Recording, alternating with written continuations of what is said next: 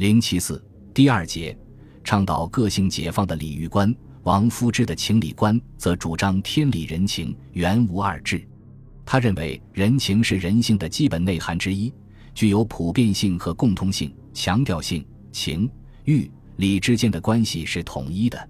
他说：“情者，阴阳之极也；物者，天地之产也。阴阳之极动于心，天地之产应于外。故外有物，内可有其情也；内有其情。”外必有物矣。王夫之从这一观点出发，认为人是自然界的产物，人情与天地阴阳是相通的。他反对把性与情绝对对立起来，认为性是情的根本，情是性的显现，所以性能生情，情以显性。同时，情与欲也是相统一的。人有情感就有追求，故与由情所生，情又由性决定，而人有情有欲。正是天理的自然，这样性情欲就成为一种合理的存在，从而贯通天下，即成天理。王夫之又进一步说：“夫阳主性，阴主形，理自性生，欲以形开。其或既夫欲尽而理乃孤行，亦思矣。然而天理人欲同行一情，异情者亦以变化之极，同行者。”同于形色之时，这是说礼欲来源于形色，即性和形。礼欲随着条件的改变而不断变化，揭示了天理不是永恒的，它是随着人们性情欲内涵的发展而规定的。袁枚在论情理关系时，倡导唯情主义，并着力于揭露旧礼教的吃人本质。他首先继承了晚明情感本体论，以天下为一情所居的思想。肯定情欲是人的自然本性，从众人到圣人，无不有情有欲。他说：“使众人无情欲，则人类久绝，而天下不必治；使圣人无情欲，则莫不相关，而亦不肯治天下。”强调情欲是人类存在的前提，也是人类生命存在的根本属性，以及人类一切活动的原动力。袁枚在《论性与情》时指出：“夫性，体也。”情用也，性不可见，于情而见之。性是自然之本，性不能离开情，离开欲，性在情中。袁枚在情理观上坚决反对理学以情为恶的禁欲主义，指出古圣贤未有尊性而触情者，喜怒哀乐爱恶欲，此七者圣人之所同也。唯其同，故所欲与惧，所恶勿失，而王道立焉。己欲利利人，己欲达达人，而人人称焉。昔之已有弑妻者，故情婚；情婚则性逆，势必割爱绝欲而游于空。此佛是剪除六贼之说也，非君子之言也。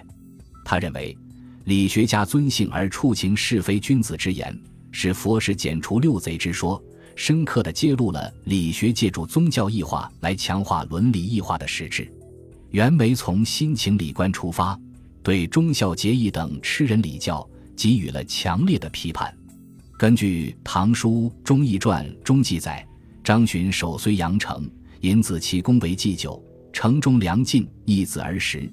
张巡不仅亲手杀死自己的妻妾吃掉，还令手下将士吃掉了全城的妇女、老人和儿童，吃人数万，以此保住城郭。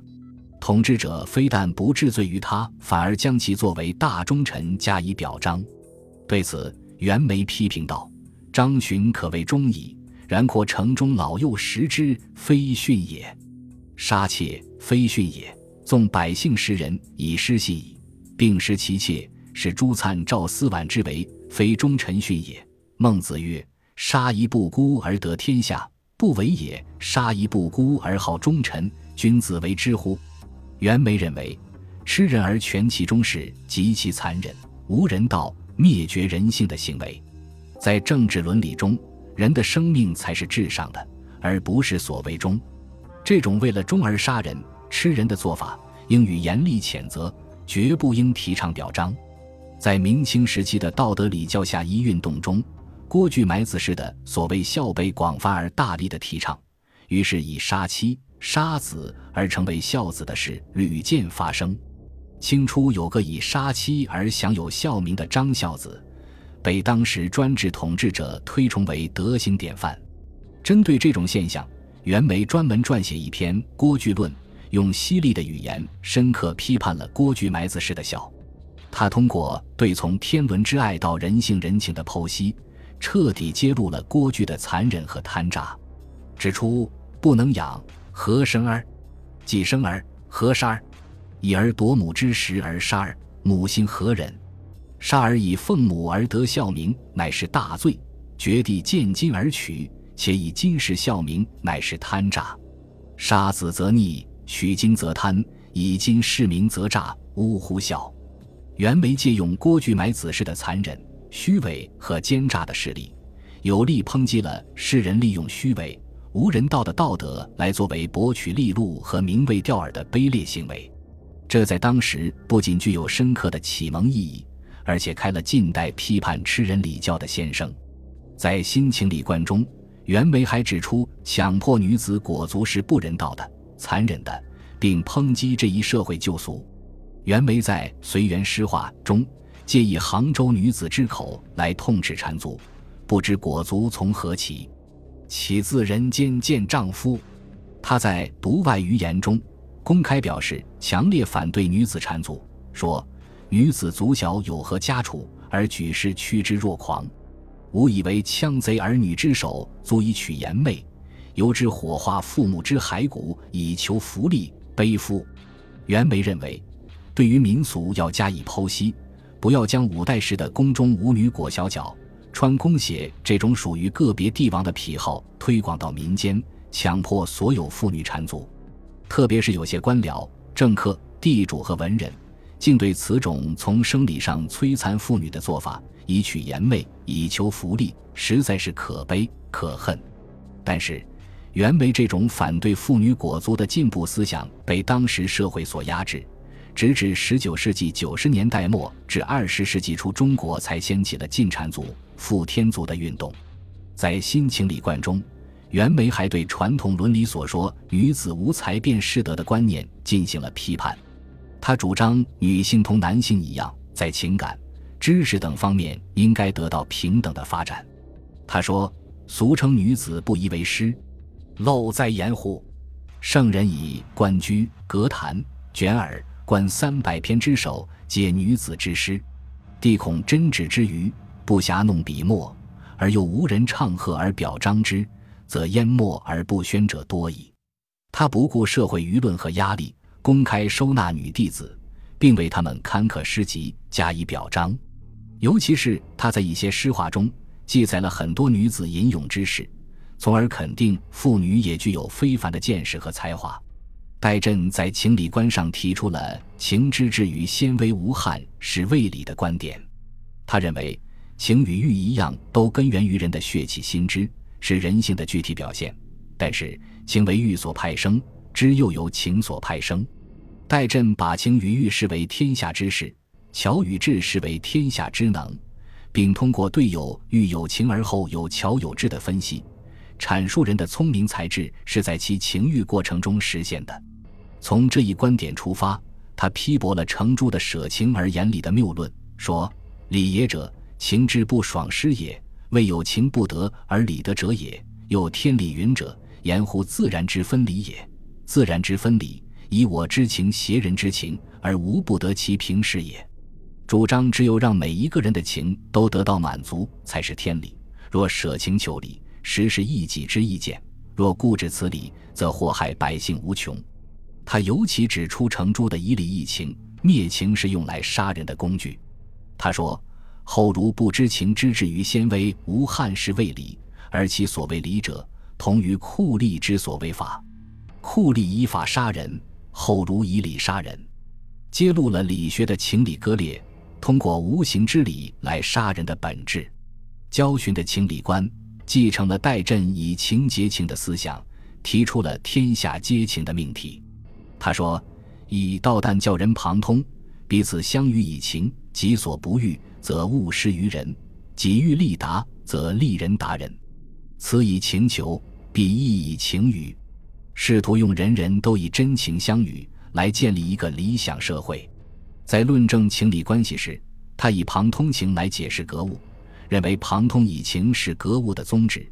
如果不能摆正情的位置，就不能认识事物，不能通情达理。社会的和谐稳定是靠情，而不是靠理和法。他又说：“夫人皆相见以情，而己独无情，之乃未矣。民自谓其无情，则天下皆情矣。天下皆情，自不得独以无情之辞尽。歌则各以情通而无讼，而天下平。教训要求统治者讲人道。”人情是天下皆情，使民众各遂其情，并互相间以情相与，同时又要严于律字而生敬畏，不得荒淫无度，这样天下才会太平。他的这一构想，在当时的社会中是不可能实现的，但却具有人文民主的特色。汪中在情理观上，则是通过对古礼的阐述和发挥，提出了以死为训。理所不许的近代式男女婚姻自由的思想，他说：“凡男女自成名以上，没事皆书其年月日名焉。于是实际之，则其年与其人之硕皆可知也。其有三十不娶，二十不嫁，虽有奔者不禁言，非教民淫也。所以著之令，以耻其民，是及时嫁子娶妇也。男女到了一定的年龄，婚娶婚嫁是正当的。”这是古礼明文规定的，奔者不禁，不应该加以限制和束缚。在主张男女婚姻自由的基础上，汪中对传统的节烈观提出了批评。他说：“夫妇之道，人道之始也。许嫁而续死，是许之家，失其父母，为之立后而不嫁者，是非礼的行为。今也生不同室而死则同学，存为真女，美称先比，其非礼更甚。”先王之恶人以死伤生也，故谓之丧礼以节之。其有不胜丧而死者，礼之所不许也；其有以死为训者，有礼之所不许也。在他看来，夫死守寡为礼所不许，而夫死殉节则更是非人道的，有力的抨击了贞节不改嫁和以死相训的节烈观。特别是他以袁枚的三妹素文被丈夫折磨以致被出卖。郑虎文的婢女为夫所逼服毒而死为例，深刻揭露了节烈观所铸成的罪恶，并痛斥恪守所谓贞节不肯改嫁的妇道为愚。由于汪中一贯坚持反礼教的立场，而被正统卫道士视为明教罪人。于正燮在情理观问题上，更多的是借经已发挥己说，他抨击中国传统社会中一夫多妻制的现象。鲜明的主张实行一夫一妻制。他说：“夫妇之道，言志义也。夫买妾而妻不度，则是假也。假则家道坏矣。亦曰：三人行则损一人，一人行则得其友。言志义也，是夫妇之道也。”在此基础上，于正燮还提出妇女在嫁是合理、顺乎人情的思想。他认为，不许女子再嫁。此非人情，女子再嫁与男子再娶是一样的，是平等的。如果说女子无二世之意，那么男子也应无再娶之理。苛责女子守礼守义是无耻的。他批评说：“自礼义不明，苛求妇人，遂为偏义。古礼夫妇合体同尊卑，乃或卑其妻。古言终身不改，深则男女同也。”七世初期，乃七改矣；七死再娶，乃八改矣。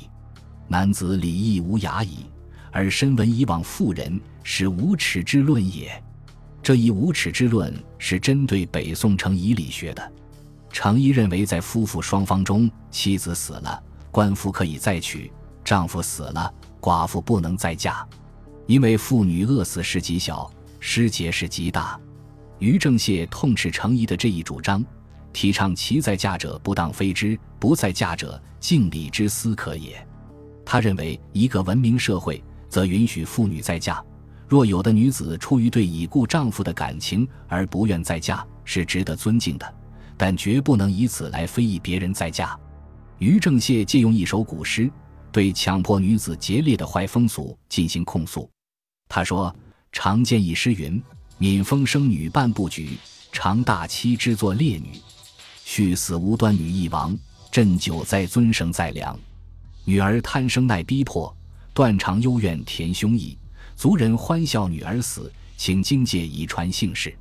三丈华表朝树门，夜闻新鬼求还魂。呜呼！男儿以忠义自责，则可耳；妇女贞烈，岂是男子荣耀也？从而揭露了这种虚伪而残忍的民风。比起朱熹在漳州做官时，社会上全面推行裹小脚来，又要残酷多了。